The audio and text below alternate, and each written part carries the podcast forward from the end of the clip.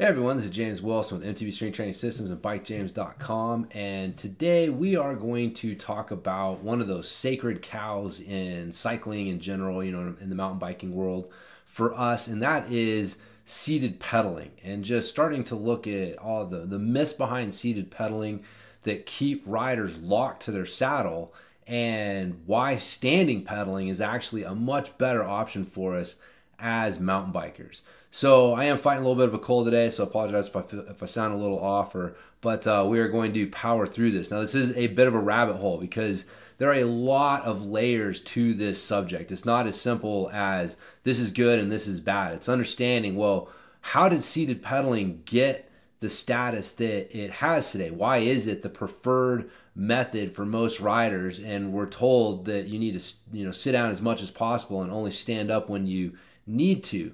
And uh, you know, for a lot of riders, uh, hearing me say that you need to stand up more, it comes as a bit of a surprise because again, most uh, things that you read, most you know coaches and stuff are to say that seated pedaling is to be more efficient or whatever, right? And we'll dig into some of these things as to why that's not necessarily true. But you know, like I said, we need to figure out well, why did seated pedaling get to this uh, to this place, right? Where did this sit and spin um, particularly at a high RPM. Uh, where did this advice come from? And then we can look at it and see, well, is that actually true? And you know, is it flawed? And are there some some better approaches that we can take? So first off, I need to get this out of the way. I am not saying you need to be standing up on the trail all of the time, right? People like to take what I say to an extreme, and that's not what I'm saying. So I have a concept that I call the four quadrants of pedaling, and you can do a search on my site at bikejames.com. I got a video that breaks that down, and I'll, I'll uh, link to it in the show notes here. But it outlines the basically how I think you should use standing and seated pedaling uh, in combination with high and low tension efforts. Now, this is kind of an important concept for you to understand. Uh, is what is the difference between a high tension and a low tension effort, right? So, a low tension effort is an easy effort that doesn't require a lot of tension in the core and the body to, to keep things going. High tension efforts are higher tension, right? You got to you got to lock down the core, create more tension in the body. So think about like just cruising down the street or an easy piece of single track, right? Like that's an, a low tension effort. Uh, a high tension effort is like a technical climb or you're trying to sprint and go faster. Excuse me, these things are high tension efforts, right? Like navigating a rock garden or hitting a drop. Like there are higher tension levels required by the body to do these things. So, in a nutshell, I think that you should sit down for low tension, easier efforts and you should stand up for high tension, harder efforts. And if you do that, you're going to make best use of both uh, types of pedaling, right? So the you're going to get more performance out of your riding, and you're also going to avoid a lot of overuse injuries.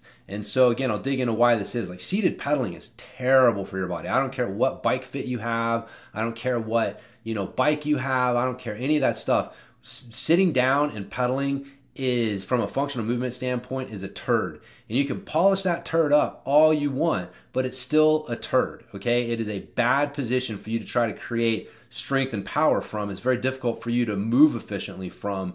And and so uh, you need to learn how to use it in the right context but then also use standing pedaling to help improve your performance and avoid a lot of these overuse injuries. So first what like i said what what are the arguments for seated pedaling and then do these things withstand some scrutiny and some questioning. Okay, so first we're told that seated high RPM pedaling is quote unquote more efficient. Now, efficiency is this word that gets thrown around a lot in the mountain biking world, and few people really are using it correctly, right? When they say like clipless pedals will make you more efficient on a climb, right? Like efficiency is a measure of how much power you're getting versus how much power you're putting in. Okay, and so a higher efficiency means you're getting more power out for the power being put in. Now, what happens, especially with seated pedaling, is that people confuse easier with more efficient. Okay, so something can be easier, and so your power input is low, and so it feels easy, but that doesn't mean that it's more efficient, right? You may actually find that a higher power output, the, the way that you're creating that power actually makes it as efficient or you know more potentially more efficient And so don't confuse what feels easier, especially until you've adapted to it, with efficient, right? Because this is one of those things that people say and and then people just accept it because their their experience tells them like, "Oh yeah, standing pedaling is harder. I must be just burning energy like crazy when I do that. That's got to be a super inefficient way to pedal. And so I need to sit down and, and spin this high RPM and, and as much as possible. Okay, so this isn't, uh, you know, one, like I said, this is based on riders' experiences who aren't good with standing pedaling right? So that you got to take that into account. And there are studies and anecdotal evidence. I got a, a video I think it's a Global Mountain Bike News that did a video where they were comparing seated and standing climbing, and they found that the the they were the same, like metabolically, overall metabolically, that they were the same efficiency. You weren't, you know, blowing through power like crazy when you stood up versus sitting down. And again, there's been some some other studies that have confirmed this, but the the point is is that standing pedaling from a scientific standpoint is not less efficient, right? If you understand what efficiency means, then you look at the metabolic efficiency of how your body's creating power, the seated versus standing, and you see that they're very similar. All right. So first off, it's not less efficient. So we need to need to just throw that out the window right there. But you are creating that movement more efficiently. From a functional movement standpoint, standing up is a much, much, much better uh, way to look at this, right? And so again, like the way that I look at riding a bike, and again, my background, I don't, I didn't come from cycling, right? Like I ran track, I, you know, been into lifting weights for a long time, and so I got into mountain biking a little bit through the back door. And so I didn't come up as a cyclist. I didn't spend all my formative years, right? I got into it in my early 20s. And so I had this kind of outsider view of cycling. And so what the approach that I take is well what does what's the best way that the human body moves right? Like what is the the most functional efficient way for the human body to move?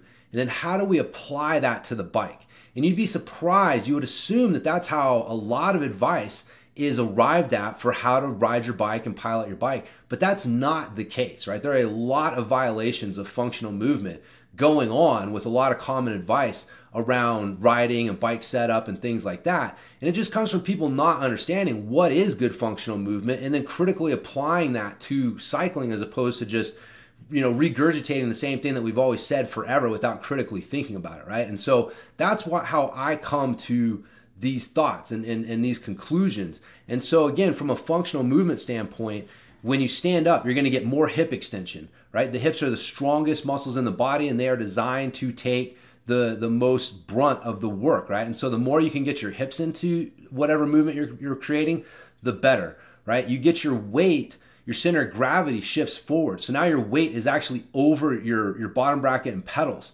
And so you can actually use gravity to help you turn the pedals over, right? That's just that's free uh, you know, uh, pressure and force right there, right? You're able to get your core engaged better, right? When you're sitting down bending over, your core is not engaged properly. And so when you stand up, you can achieve a better spine position and you're going to be able to have your core engaged better.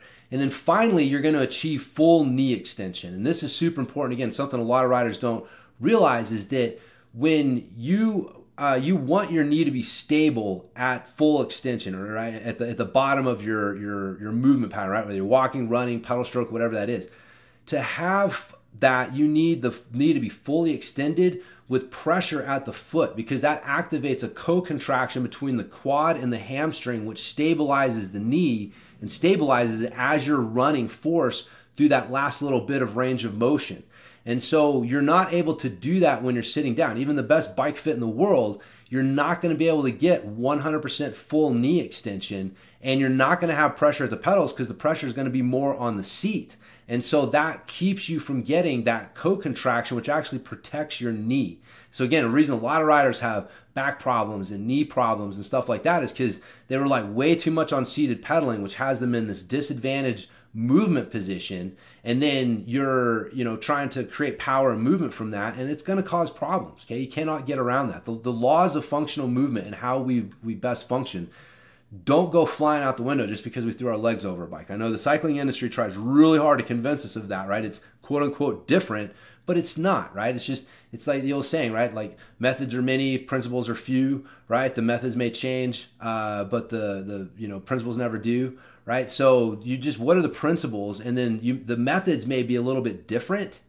but it uh, your the principles are the same, right? And so excuse me, so standing up is a much better position for the body to create movement and power from. And so this is also a reason why I'm not a big fan of bike fits for mountain bikers. Again, it's another really controversial statement that I make, but I think bike fits, especially for mountain bikers, are completely overrated in a lot of cases unnecessary and a waste of money, right? So you need a bike that fits, right? There's a difference between a bike that fits you properly and is set up properly and then a bike fit, right? A bike fit is where you've got somebody using some sort of formula and all these measurements and trying to get your body in just this mm-hmm. right position, uh, you know, based on, like I said, this, this the pre-existing formula that they have for what's supposed to be the best position for your body. And the problem is, is that all of this revolves around seated pedaling, right? And so they're measuring you when you're sitting down. As soon as you stand up, all those measurements just go flying out the window. They don't mean anything, right? As soon as you stand up, you've just ruined the bike fit. And so if you're and also if you're not over relying on seated pedaling, you don't need that seated pedaling position to be quote unquote perfect right? And so it's only if you are using high tension efforts in the seated pedaling position that you're going to find a benefit to a bike fit. Because again, you're trying to polish that turd as best you can, right? And so a bike fit can help you polish that turd. It's still a turd, right? Stand up, get away from that turd of a, of a pedaling position, and you don't have to worry about polishing it up, right? Because you're you're not overusing it. And that, again, that's the problem. People overuse seated pedaling, and so it makes the bike fits you know uh, more valuable for them but if you just stood up more and use standing and seated pedaling properly you don't need a bike fit all right? Like don't don't worry about that stuff. So it is the high tension efforts that create stiffness and overuse injuries right? And and so you want to make sure that when you're creating these high tension efforts you want to do that on the best movement patterns and the best platform possible right? So when you're sitting down and you're trying to grind up this hard climb and you're running a ton of tension through your body and you're in this like adult fetal position on the bike, you're running all that tension, you're locking yourself in that position. Your body creates stiffness as a result of continued high tension in a specific position. So if you want to avoid a lot of the stuff that goes along with that, stand up, right? Run the high tension through a better spine position, better shoulder position, better knee, uh, you know, stabilization. All these things that you get when you stand up, and if you run that high tension through that platform, you're not going to run into the same problems that you're going to run into if you are running high tension through the seated pedaling platform. So uh, another argument that people will make is that um, seated pedaling has a uh, is seated pedaling with a high RPM is the most metabolically efficient way to pedal. Okay, so they're gonna, you know, again, the, the theory, right? Like, what's the theory behind this? People hear this, but what's the theory? Well, the theory is, is that somewhere around 80 to 90 RPM, your body shifts from it being a meta, like a, a muscular stress, right? The tension levels lower to the point to where it becomes more of an, an aerobic system stress than a muscular system stress. Like you get to that 80 RPM mark and below, and it's more that the tension levels are high enough to where it's more of a muscular system stress. And so your aerobic system theoretically has way more fuel and can go way longer than the uh, th- than your muscles can. And so if you can can rely more on that aerobic system than on on the muscles, and again, this is a very rough generalization, right? Like the aerobic system fuels the muscles, but again, it's it's a tension thing, right? Like you're at a, at a certain point, the tension levels are low enough to where it's just a matter can the aerobic system keep up the fueling for the muscles? The muscles aren't going to fatigue because they're just not being placed under enough stress, but it is a matter of can you continue to get fuel to them, right? And so it becomes an aerobic system problem as opposed to a muscular system problem where you're trying to create muscles that are more fatigue resistant, right? And so, uh, you know, at these higher tensions. So, where did this come from, right? And so, again, a lot of people don't realize that this advice became very popular around the time of Lance Armstrong and the the Carmichael training system, the Chris Carmichael, the guy that trained Lance Armstrong, he came up with this theory, right? This was a, a theory that he pushed, and and it's a big part of the Carmichael training system.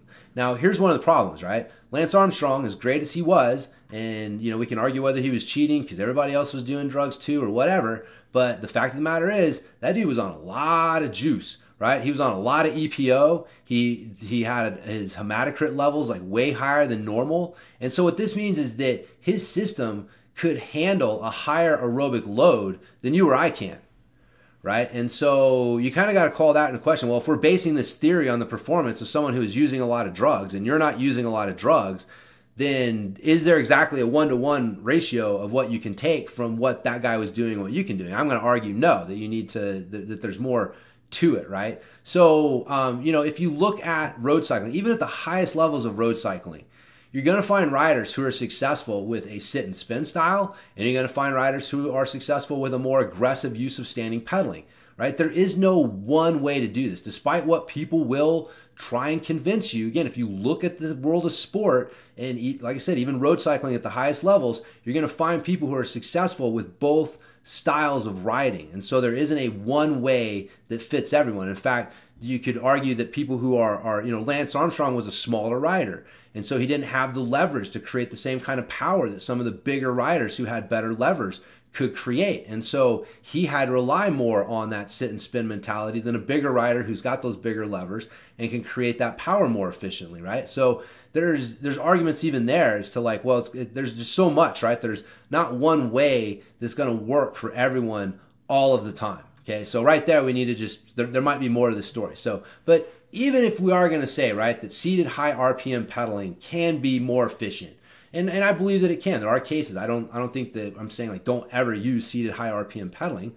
What I'm saying is that there's there's more to the story, right? And so you can't get away from the fact that the trail is going to require you to navigate problems that require the use of your skills, right? And these your your technical skills are always best used from a standing position, right? And so these these areas of riding, these are usually also the highest risk areas of riding.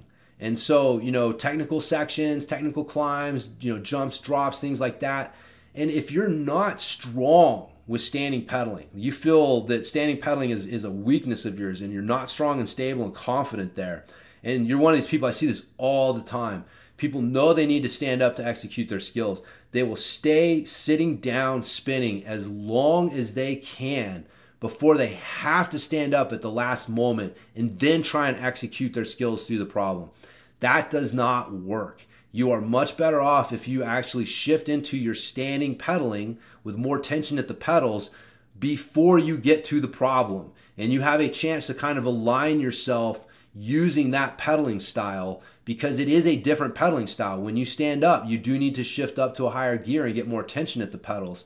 And so if you're trying to do all this very quickly, stand up, shift, and start executing your skills, it's to be very tough. Very tough to do properly. And so, again, I see this all the time on the trail people spinning their way up to a technical climb and then trying to stand up and, and, and navigate it at, at the last second. And it just, it, it almost never works, right? Or they'll try and use the sit and, uh, you know, spin and pray um, the, you know, technique where they'll just you know spin their way through a technical rock garden section or up a technical climb and man they're just praying that their pedals don't hit something right? Like you see this on trails all the time. You see gouges taken out of rocks in these technical sections.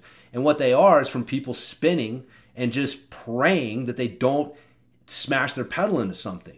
And so again if you stand up and you uh, use quarter and half pedal strokes and you have more tension at the pedals, you're able to navigate these sections in a much safer and a more efficient way, right? Like it's not safe to just pray that you're not going to smash your pedal into something which could cause you to wreck. If you're able to navigate your way through and, and you use technical skill to get yourself through and, and, and to not smash your pedal on something, that's a much better and safer way to uh, to do it right? And so um, the so like I said, you know these the, the, the technical climbs, the technical trail sections, jumps and drops, like all these things are best handled from the standing position with some tension at the pedals. So you have to do it. If you're going to be a mountain biker, you're going to have to do these things. This is one of the things that separates mountain biking from other cycling uh, disciplines. If you want to, you know, go ride gravel roads, go do that. If you want to ride the roads, do that. Like, but if you're going to be on trail, then the trail is going to demand these high tension technical things from you. And so, if you are not strong with the platform that you need to execute these things from, again, I think most riders they don't have a technical skill problem, right? They're going to these skills camps and stuff like that, and their standing pedaling just sucks. And they and if they would just stand up more on the trail, they'd actually figure out a lot of these things naturally, rather than having to go to some camp and spend hundreds of dollars and spend a whole weekend listening to someone explain to you the 10 steps of cornering or whatever it is like that right? I'm not saying there's no value in those things. I just I think that most riders their problem is not needing to take a skills camp, is needing to learn how to move properly on their bike in the first place, which requires good movement skills off of the bike and then the application of good movement skills to the bike, which includes the use of standing pedaling and making it a strength instead of something that you avoid at all costs, right? So um, so like I said, that's uh, the the idea that seated pedaling is more efficient is you know potentially false and at at, at uh, best, and you know, it, it, it's also or worse than you know, the best it's got is that it's just incomplete. Right, is even if it is true, it's an incomplete look at what we do on the trail. And so, even if that is true, you still, that's not an excuse to just use that for everything on the trail because that is an unsafe, less efficient way to trail ride and, and not use your skills. So, lastly, I saved the last uh, myth and, and most persistent one that I get from people for last, and that is what about seated climb? What about uh, climbing, right? Like, I need weight on my rear tire to maintain traction. And the way that I maintain weight on my rear tire is to sit down. If I have my butt on the seat, then I'm putting weight on the rear tire, and then that's going to put that, that weight on the rear tire is what I need to um, to, to maintain traction for climbing, right? So one, like this is this this thing, this idea, doesn't withstand the least bit of scrutiny, right? And so, first off, we've all seen people stand up and climb super technical, super hard things, right? So it's obviously not true. It's it's not that you need your butt on the seat in order to have weight and traction. If that was true, it would be impossible for people to stand up and climb without having their butt on the seat so that they can create weight on the back seat. And then the other thing is if this was true, if weight was what you were looking for, then Clydesdale riders, right? Like the, the bigger riders out there, like you guys would never break traction. You guys would be the greatest climbers of, of all time because because of your higher weight means you're able to put more weight into your rear tire, which means you're able to create more traction, which means that you're able to climb without ever breaking traction. And again, we all know that's not true, right? Like heavier riders sometimes struggle more with climbing and and just breaking traction than uh, than, than smaller riders do. And so if if that statement is true that we need weight on the seat for that purpose, then neither one of these other things that I just brought up would be true as well. All right. And so therefore we know right there that like, well, that isn't true. There's more to the story. So what is the rest of the story?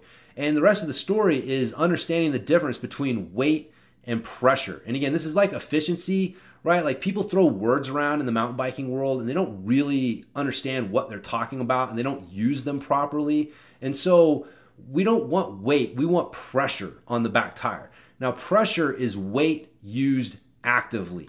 So to think about this, um, think about standing on the bathroom scale, right? Like you got one of those old timey, uh, you know, old fashioned bathroom scales. It's got the the needle there, and you step on it, and the little thing rotates around until it gets to the the weight that you're at. Now, we've all done this, right? Where, as a kid or whatever, where you're standing on that scale and then you decide to put pressure through your feet, right? Like you you put pressure through your feet and you see the the scale move. It goes past where you were, right? So, so say I, I, weigh 170 pounds, and then again, I'm not jumping, right? I'm not breaking contact with the scale. I'm just simply like doing a little like just pressure down, right? We can all envision this because we've done this, right? And you can see that scale start to move. Well, how did that happen, right? I don't weigh more than 170 pounds. And yet somehow I was able to make the scale register more than 170 pounds. So according to the scale, I weighed more than what I actually weighed for a moment in time. Right. And so, well, why is that? And that's pressure. I'm, I'm actively using my weight to drive down into the, the scale, and that creates more weight on the scale than what it naturally would right? You can also think about this in terms of, let's say you got a truck that's uh, stuck in the sand or something like that, right? So one of the things that you would do is get people start climbing in the back of the truck, right? Let's put some weight on the rear tires and see if that does the trick. But at a certain point, just piling people in the back creates its own problem. You can put so much weight in the back that you actually start to make the problem worse and you're sinking in more. So, what do you do? Right? Well, that's when you get people standing in the back or standing on the bumper and you get them to start bouncing. Right? If you've ever had a truck stuck or helped somebody get a truck unstuck, you've seen this where people are bouncing. And why are they bouncing, right? Well, that bouncing is is weight used actively. They're creating pressure down into the truck, and what that does is it pushes the the weight down, uh, you know, more, which creates more traction for the tires, right? That pressure, the you you bouncing creates more pressure through the tires into the ground, and that extra pressure can create more traction, which gets things going. So this is what you want when you're climbing, right? Like you want pressure, not weight, and weight is used actively. In fact, what you want is a pressure to weight ratio right? So this is why bigger riders can sometimes have a problem because they weigh so much that even though they're able to create a lot of pressure, the pressure to weight, weight ratio is not where they need it to actually keep traction, right? This is why smaller riders are sometimes some of the better, the best climbers. It's not just their weight and, and then weighing less, it's that they're able to create pressure and high levels of pressure with a small body weight creates a high pressure to weight ratio, and that's the ultimate I gig or, or, you know thing behind traction, right? So obviously technique and stuff like that, as long as all things being equal, but the more pressure to the higher the pressure to weight ratio, the more traction you're going to create. And so, how do you? This is what you want the bike, right? So how do we do this? And what you want to do is you want to create that pressure, right? And so you're using your weight and again, if you think about this, right, like if you've uh, been riding for any period of time, you've naturally found yourself doing this, whether you're sitting down or you're standing up, you're going up a climb, the traction's loose, and you're naturally, like with each pedal stroke, there's a little bit of pressure that you're putting down through the back tire into the ground. You put the pressure down, it comes off. Put the pressure down, it comes off, right? Like it's not a steady weight and pressure on the climb. There's this bouncing, slight bouncing motion that you're creating naturally because uh, your body instinctively recognizes what you need to do and it's this pressure that you're looking for right? And so your butt is going to be somewhere in the same area as if you were sitting down. This is one of the problems is it creates because your butt's in that area it looks like well the seat i should be sitting down. But you can lower your seat and keep your butt in that same general area right? And so now you have your butt in the position that you need to create that pressure but you can do it more efficiently and more effectively because you're able to move your center of gravity around and you're able to move the hips and, and your body more to create that pressure that you need to climb. And so again, like once you figure it out, once you understand how to use that, then standing climbing becomes easier and and better for keeping traction than seated climbing does because you can use that pressure more effectively.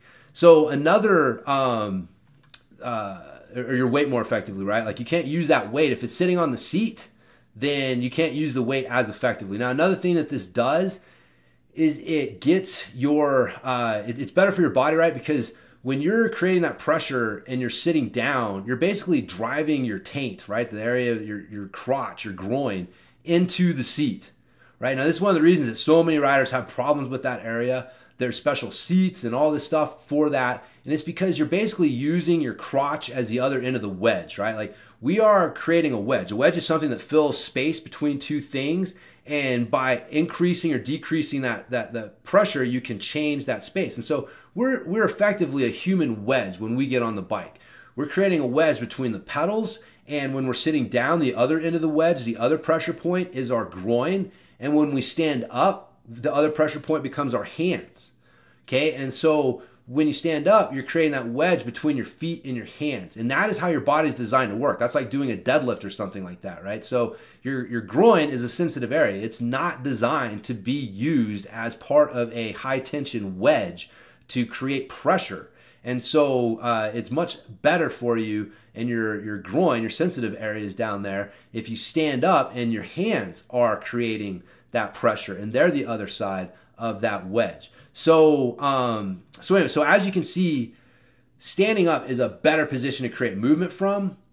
It is a safer position to tackle technical trail problems from, and you can actually create better climbing traction once you know how and you understand that it's pressure and not weight that you're looking for and you can use your weight more effectively when you're not sitting down so but like anything else right there's a learning curve to this and you're to have to go through that. You know i mentioned this over and over and over again right? They call it the dip right? Like you have a certain level of performance you come across something that can lead you to a higher level of performance but when you first start implementing it you may see your current levels dip down a little bit. But as you get better with this new technique, you're going to come out the other side and your level, your performance level is going to be higher. And so you may find that this happens with standing pedaling, right? At first, it's going to feel hard and it's going to feel awkward, but with practice, it's going to get better. And it, you can turn it into a strength instead of a weakness. And man, when you can stand up and pedal at will, and it is a strength, you are going to be a much stronger, much more dynamic, much more injury resistant rider than if you're just sitting sitting and spinning, right? And so um, something that can help with this couple pieces of advice to help you with making the switch.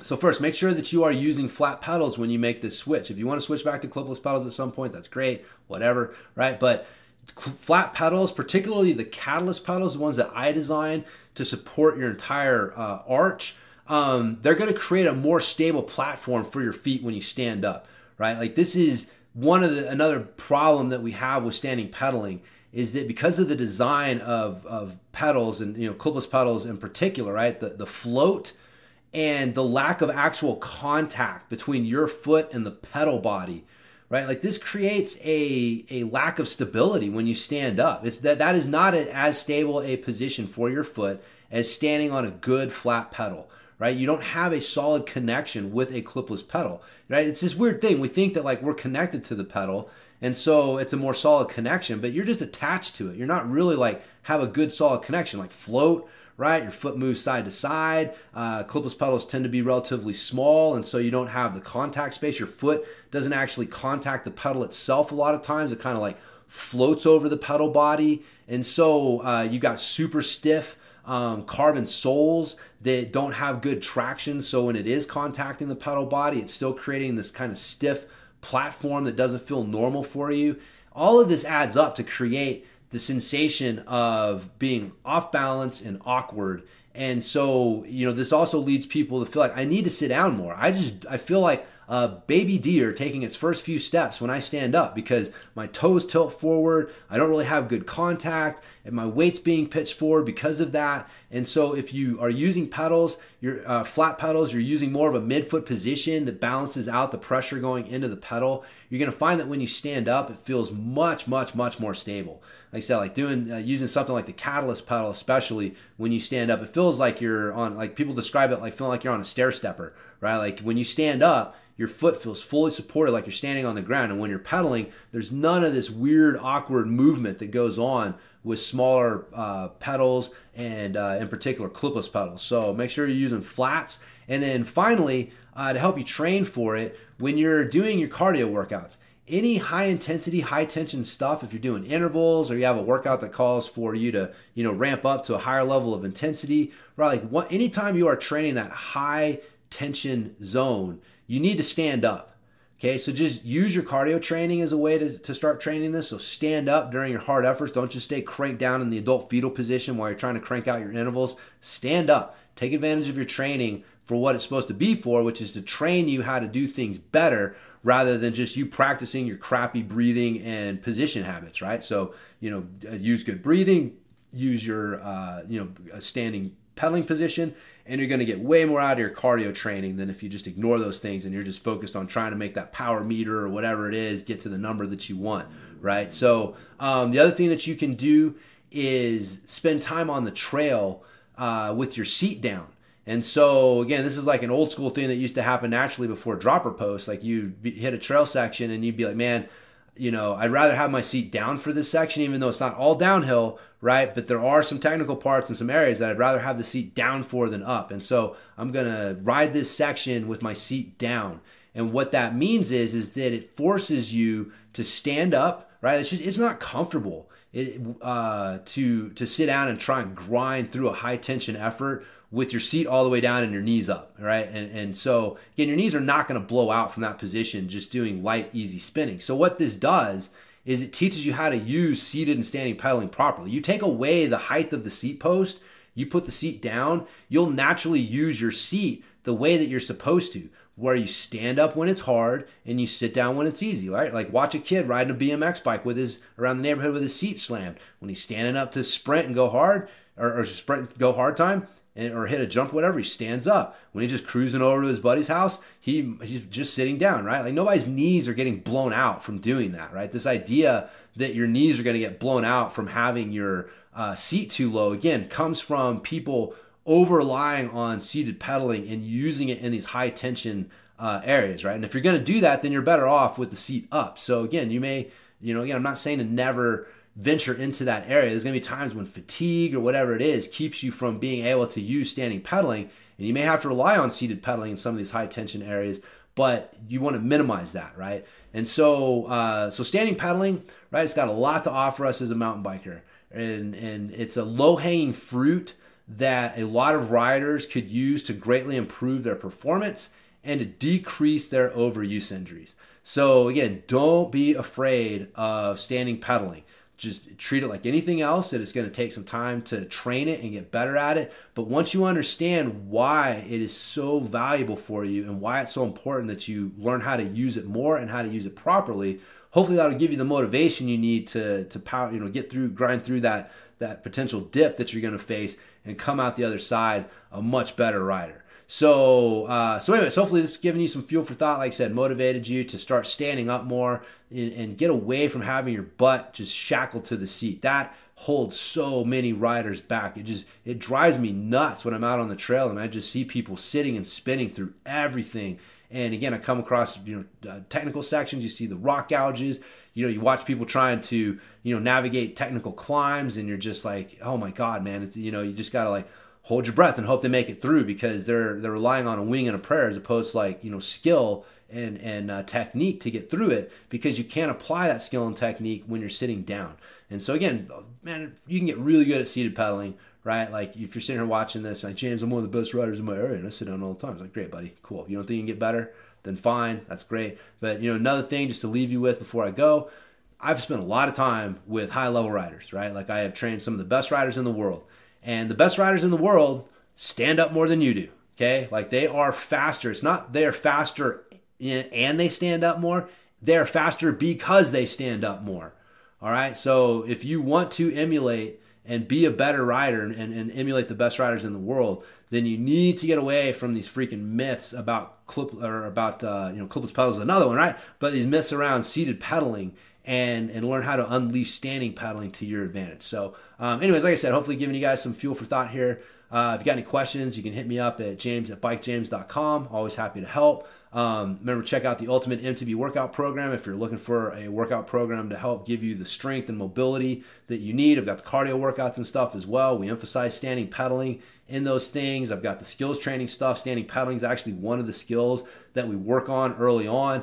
So, you know, the, the Ultimate MTB Workout Program is on some level designed to help transition you into a standing pedaling rider if you're not already there uh, yourself. So, and if you're looking for something a little simpler, then the Atomic Strength Training Program, my isometric training program, is a great one as well to help build the, the strength and mobility that you need to stand up more and have more fun on the trail, right? Like the, the fun really starts and your bike really shines when you stand up and, and you can unleash your skills and your fitness and stuff that way. And so uh, making sure you got a good training program can help you with that. And also Catalyst Pedals at pedalinginnovations.com. Uh, check them out because they are the world's best flat pedal. They will improve your standing pedaling guaranteed. 30 day money back guarantee. If you try them and you don't like them, I'll take them back. It is the only product on the in the entire mountain bike industry that has a money back guarantee because that's how strongly I believe in my product. You know, nobody else will give you that promise with their pedals, and it's because they don't believe in them as much as I believe in mine.